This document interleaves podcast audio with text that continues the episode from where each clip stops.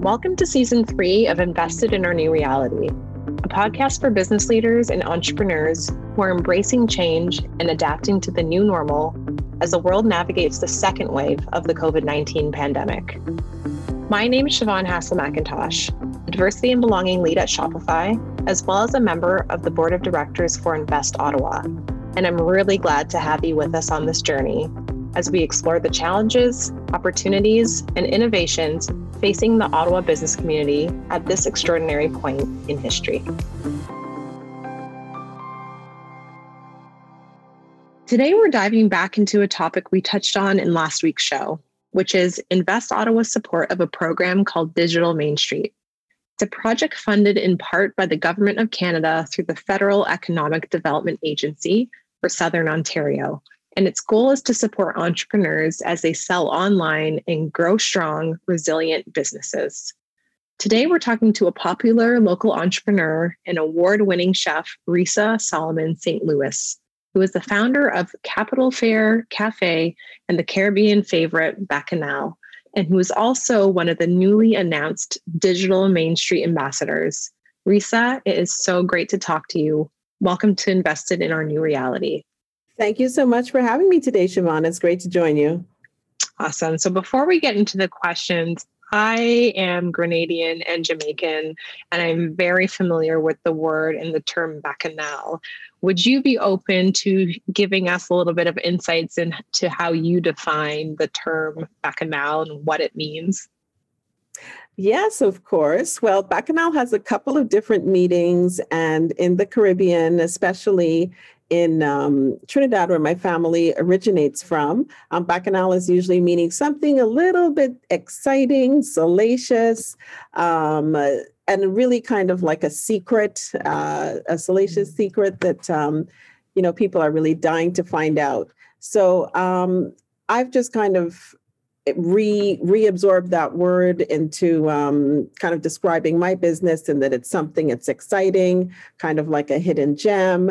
And we actually also want people to feel that experience that feeling of um, you know just something that they didn't have before and really enjoy it and immerse themselves in the spirit of the caribbean taste the caribbean lifestyle when they get a taste of bacchanal. And it's also um, because i know that it does have i often describe it as kind of like um, when Canadians are in other countries, and if they were to see a store that was had the name A exclamation mark, they would wonder, is that a Canadian? So it's a little bit of an identifier, and um, we're happy to share that with all of our audiences.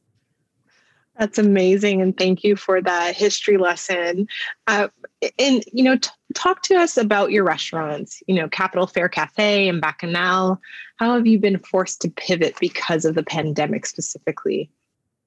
You know, I think that for us, um, certainly the pandemic has been an, an unexpected, um, significant challenge that, you know, we've really done our best to try to ride out and um, develop further um, even during this challenging time of the pandemic. So we have two businesses. Capital Fair Cafe is a small cafe and it's located in an office building in the east end of Ottawa. Some really great people. We love we you know we love operating the cafe on a daily basis. That cafe had been around um, since late 2017 is when we started it. Bacchanal started a little bit before capital fair cafe but it was really more of a i would call it more of a part-time type of brand. Um, we did catering we were in farmers markets sometimes on a regular basis sometimes on an infrequent basis um, we also did pop up events, festivals. Last year was one of our crowning achievements. We got to be a part of Blues Fest for the first time, and that was amazing to experience that.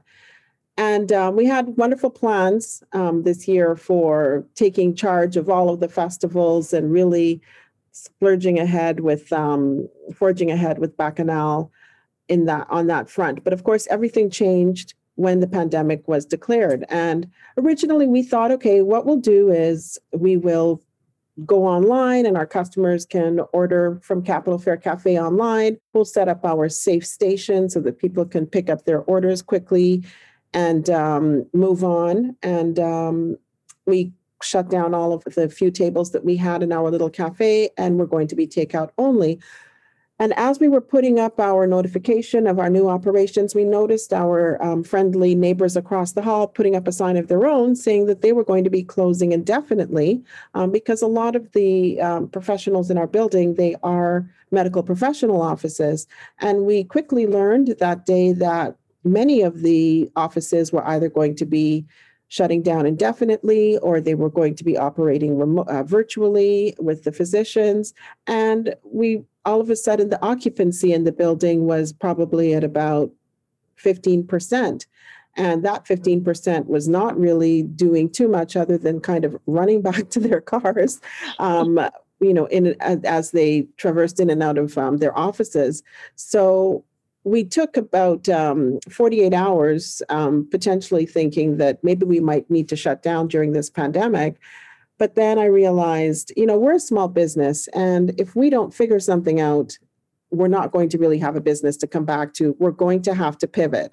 And that's how I came up with the idea of turning Bacchanal into a takeout service. We had never done that before. Um, we had experiment, not experimented, but we did a little bit of Uber Eats traffic, but it wasn't really something that we did regularly previously. But we said, you know what, we're going to have to turn our business into a dinner service. I really think that that's where people are going to have the demand and have the need um, in terms of providing support for their meals because eventually people are going to get tired of making dinner every night. Most a lot of people aren't aren't used to making three meals a day, um, and so that's what we did. Um, at first, we started off with um, with Uber Eats. Then we start in terms of increasing our presence there, and then we were very fortunate to partner up with a local delivery service called Love Local Delivery, and that really helped to spiral us a bit into developing a whole new menu that we did for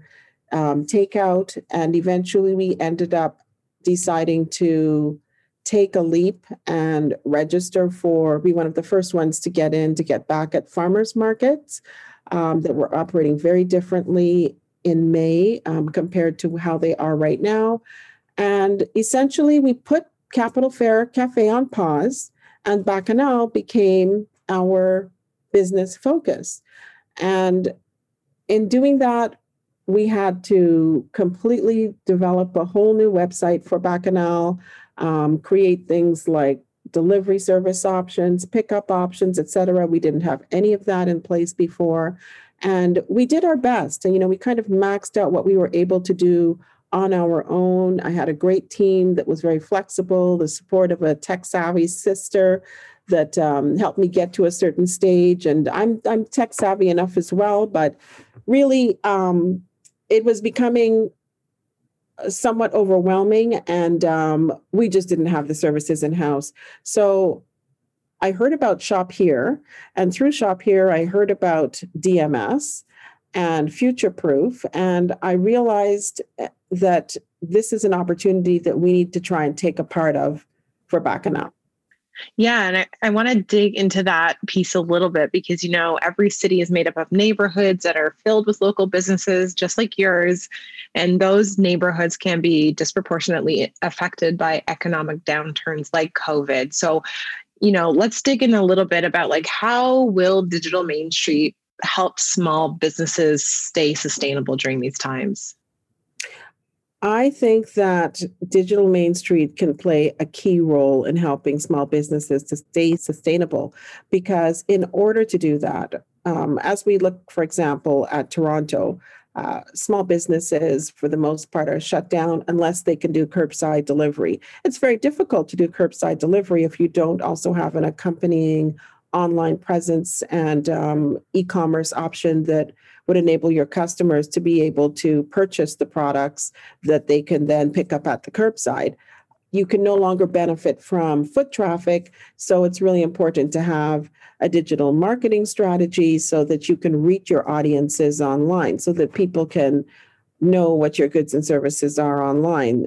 It's so critical to be able to have that. And small businesses don't necessarily have the resources to build those types of tools. Even if they have the know how, they don't have the time because we're too busy trying to pivot and trying to stay afloat and having to stay on top of and and you can still actively carry out social media posts and presence and ads et cetera but it's not necessarily a strategic approach and these are some of the things that digital main street brings to the table expertise strategy tactics and providing some of the resources that the small businesses otherwise would not have the time to provide for themselves that's amazing. And, and it, I mean, it talks, you are a digital Main Street ambassador. You've just agreed to become one.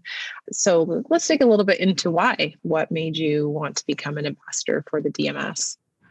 Well, I would say that from the first meeting, the initial kickoff meeting that I had with the DMS team, that's when it really dawned on me. I did not really understand the extent to which the the breadth of services that would potentially be available to me as a DMS client.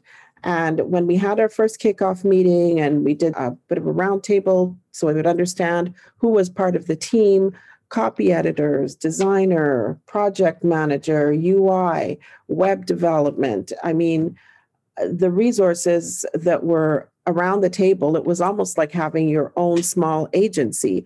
And of course, the digital Main Street services are free. This is not really something that many small businesses would be able to bite off uh, and get that that type of expertise um, all all within the time frame that we need to get it done in order to pivot. And once i realized that this is the gem that was being offered to us i felt that many people needed to find out about this and take advantage of it. And so that's why i decided to become a digital main street ambassador so that i could share it with my communities and my communities of interest. So farmers markets black owned enterprises local artisans, local producers, crafters. This is what my I made my mission in terms of trying to encourage as many of them as possible to take advantage of the program as soon as possible because we all know these funds are not limitless. That's a beautiful story and you know around these themes of wanting to make sure that some of the programs and resources that were available to get businesses online in a timely manner that part of the motivation was extending those opportunities to people within your communities. So if i'm a person i have a business how can i become a part of the program? What are the steps that i would need to take to get involved and be able to access some of these amazing resources? Well depending on your community there are a number of different agencies or partners that are um, delivering the digital main street program in Ottawa. Invest Ottawa is the partner of choice for delivering that. And you can go to the Invest Ottawa website, or many of the ambassadors have a fairly um, visible presence online where they're promoting links so that um, potential clients of DMS can have a direct link to apply to the program. You can apply online, and it's a very simple form. It just takes a couple of minutes to fill out.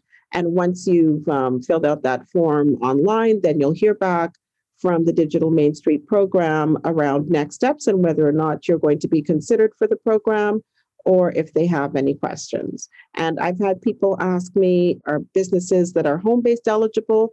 Yes, they are. Do you have to be a bricks and mortar business? No, you don't. So it's really quite broad in its application, quite inclusive and um, from the smallest of businesses um, that require the support, they're accepting them.